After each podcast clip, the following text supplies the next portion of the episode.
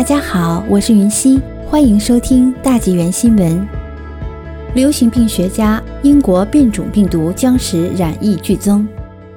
西门菲沙大学流行病学家伊丽莎·艾瑞和卡罗琳·科林在一月二十五日发布的一份报告中称，在对英国变异毒株指数增长进行了研究后，警告该变种病毒在卑诗省的出现将导致 COVID-19 病例的剧增。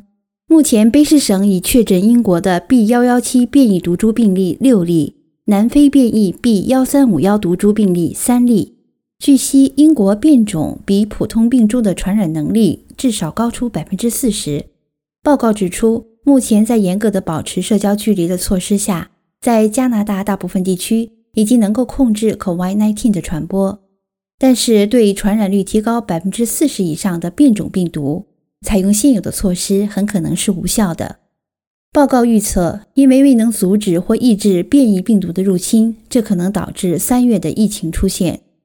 研究人员呼吁联邦政府和省政府应采取更严格的措施，以防止新的变种病毒进入加拿大。这包括更严格的旅行规则，并规范基本旅行和停止非必要的旅行。两位研究员还建议联邦政府应加强对旅客的隔离和防疫措施。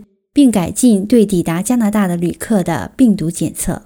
世界各地的科学家都相信莫德纳和辉瑞 COVID-19 疫苗可有效地对抗英国变种病毒。该报告建议为需要穿越加拿大和美国边界的卡车司机接种疫苗，来防止病毒的传播。